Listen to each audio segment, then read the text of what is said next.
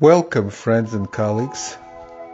Today I would like to pause for a moment and kind of gather the various strands from the past few months and see what we did and where we are going.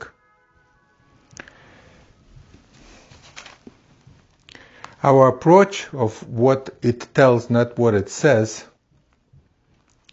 presupposes an overarching theme. There is this story in the Hebrew Bible, and, as I've said before, many other embedded narratives that deal with various questions of human existence, ethical questions, advice for running a family, what a man must do, what is woman's role, children's role, how the society must handle different things, nationhood, collectivism, individualism, how this all need to be balanced. The idea of meta-story is really very basic and essential to reading any work.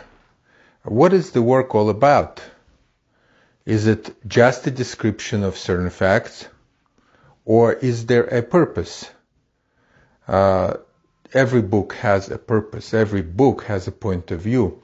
So much so, this book, which is clearly a work that attempts to impart something and to tell some story. Now again, that doesn't mean that there is only one story, but it does mean that there is a main story. Within this main story are embedded thousands of other points. For my listeners who are Christians, there may be some difficulty with this concept, because the Hebrew Bible teaches many things that are different from the New Testament. And we can say New Testament teaches many things that are clearly different from the Hebrew Bible. So it is easier to see the Hebrew Bible as a collection of things, some of which are not relevant to us, some of which are antiquated, and others are rejected, and within which are interspersed prefigurations of the coming of Jesus. And that's what the Hebrew Bible is all about. I want to read to you from Times.com a paragraph. Actually, it's Time.com, and here it says like this. To anyone who has grown up in a Christian-dominated culture, this way, the prefiguration way of reading the Old Testament, seems simply obvious. It is the natural way of understanding the Bible. What a shock when Christians encounter a Jewish mode of reading these same books. As the Jewish scholar Moshe Goshen Gottstein put it, where Christians see the Bible as a story about God, humanity, and salvation, Jews read it as a being about God, people, and land. I'm going to disagree with this statement in a few minutes. But the story of Adam and Eve is a minor theme, he goes on to say.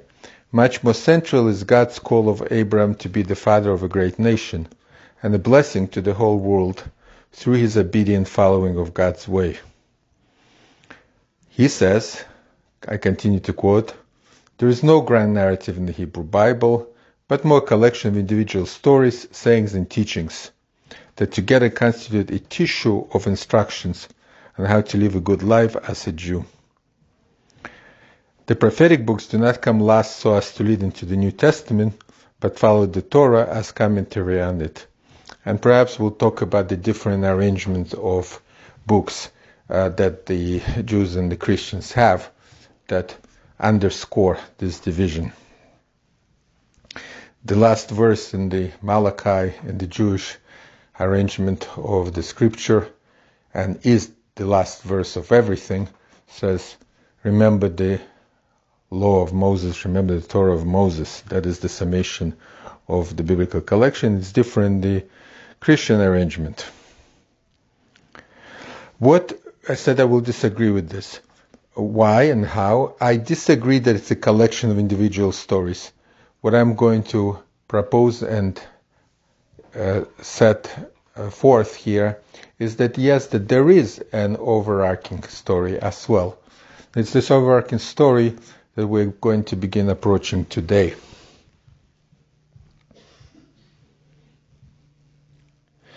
We had spoken about chapter 1 and chapter 2. They're very different. They use different names of God. They present a different feel. Number 1 is grand and cosmic and inspiring. Number 2 is centered on man and creation from his perspective. We spoke about Rabbi Soloveitchik's perception based on actually his great-grandfather's commentary, the Nitziv, and Philo Judaeus, that actually started this trend of seeing chapter 1 and chapter 2 as contrasting. Then we spoke about the implications and intimations, or we might use the word foreshadowing, in chapter 1. Last time we spoke about that, and every day there are two things that are created, like heaven and earth, like the water above the firmament, the water below the firmament, and so forth. And whenever it's not clear enough, the word created instead of the word made or fashioned is used. The heaven and earth is created. And the day that you kind of lose track that there are two main things being created because there's so many animal forms, etc., we learn about two serpents. The word create is used. And in relation to men, 3 times in one verse is the word create used. Let me read that verse. It's kind of interesting. Verse 27, and God created man in his image. In the image of man he created him. Male and female he created them. So is it him? Is it them? Is it singular? Is it plural?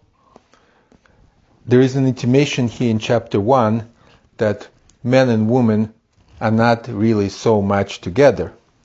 There are one, but they're also independent.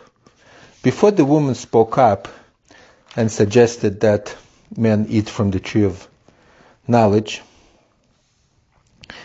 she was created out of him. We'll speak much more about that.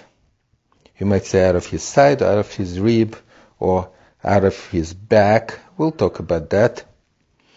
But what is the purpose? Therefore man should leave his father and his mother, 2:24, and cling to his wife, and they should be one. Again, you have this tension of 2 and 1. So,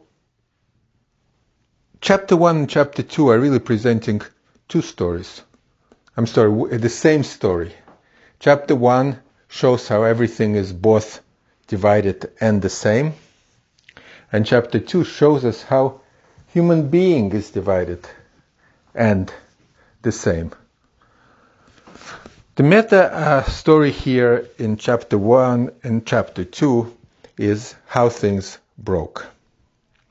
Now, where they broke exactly, as we just said, is not that clear. There are several points of breakage, and we will speak about how different readers and actually different religions identify the points of breakage differently. I'm going to offer a different perspective than that.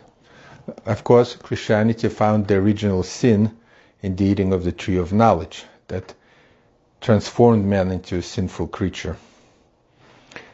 There are some points in which Judaism agrees, certainly transformed them into a different creature because the evil inclination was now internal within man.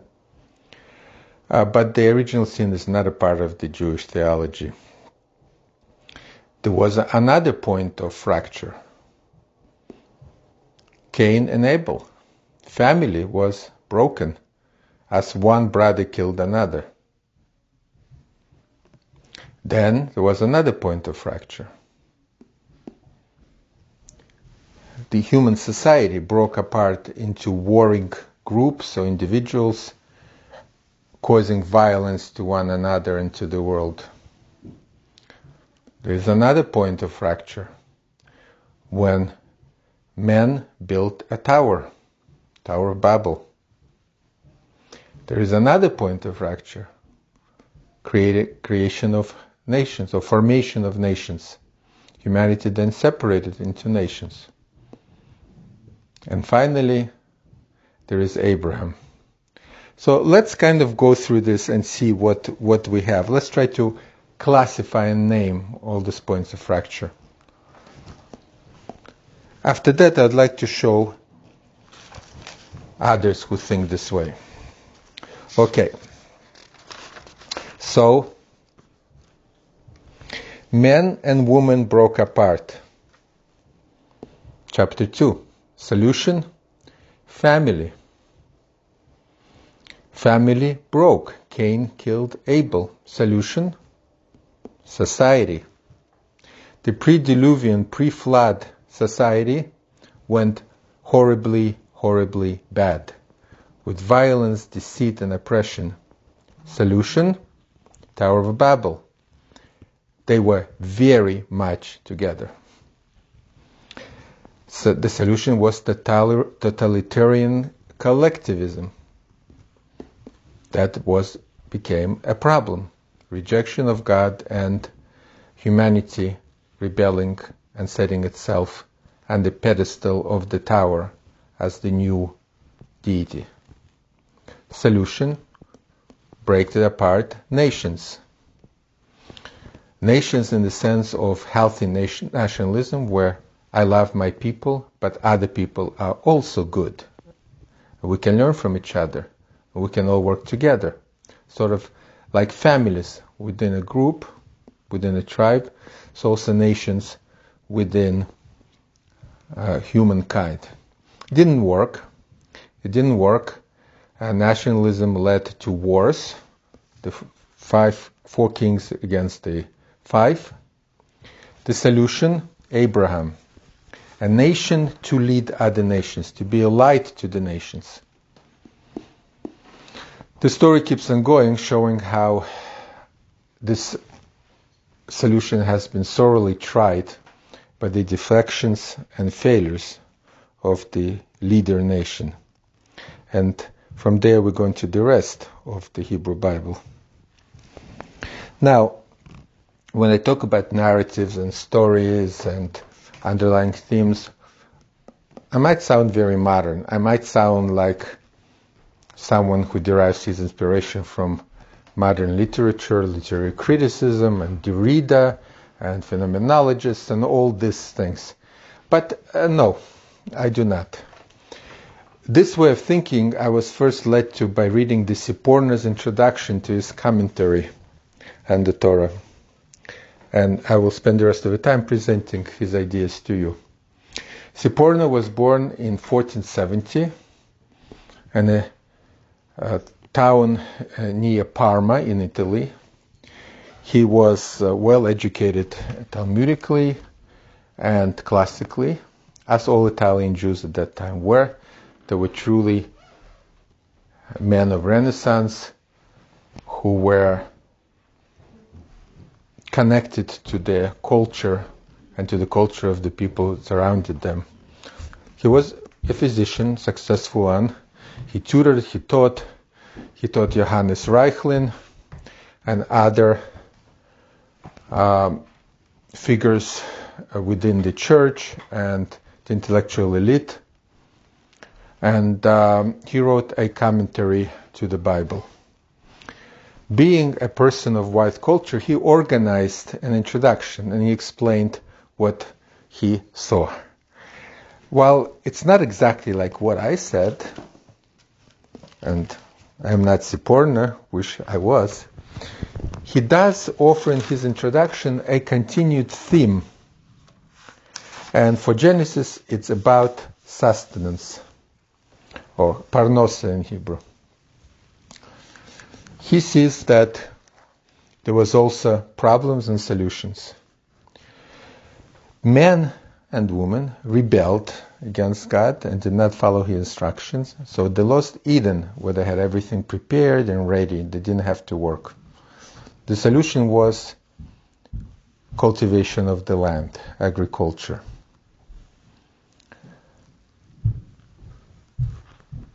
Man continued to deteriorate, and the generation before the flood would simply take the produce. Wouldn't necessarily grow it themselves. There was violence. Agriculture produces surpluses. I'm just expounding on Siporno now. And if those surpluses are not safe, there's no success in agriculture. So after the flood, the solution was permitting meat. You can now hunt, and you could raise flocks.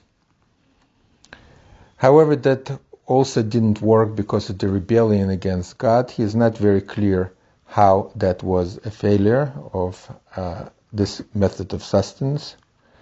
But the solution to that was Abraham. And then he goes on describing how each book of the Bible follows this idea. So the theme that there is an overarching story to the Bible, I'm not deriving from the modern perspectives, although it's certainly true according to the modern perspective. In fact, it is necessary, according to the way we read anything. However, it has plenty of roots in the interpretive culture of the Jewish Bible.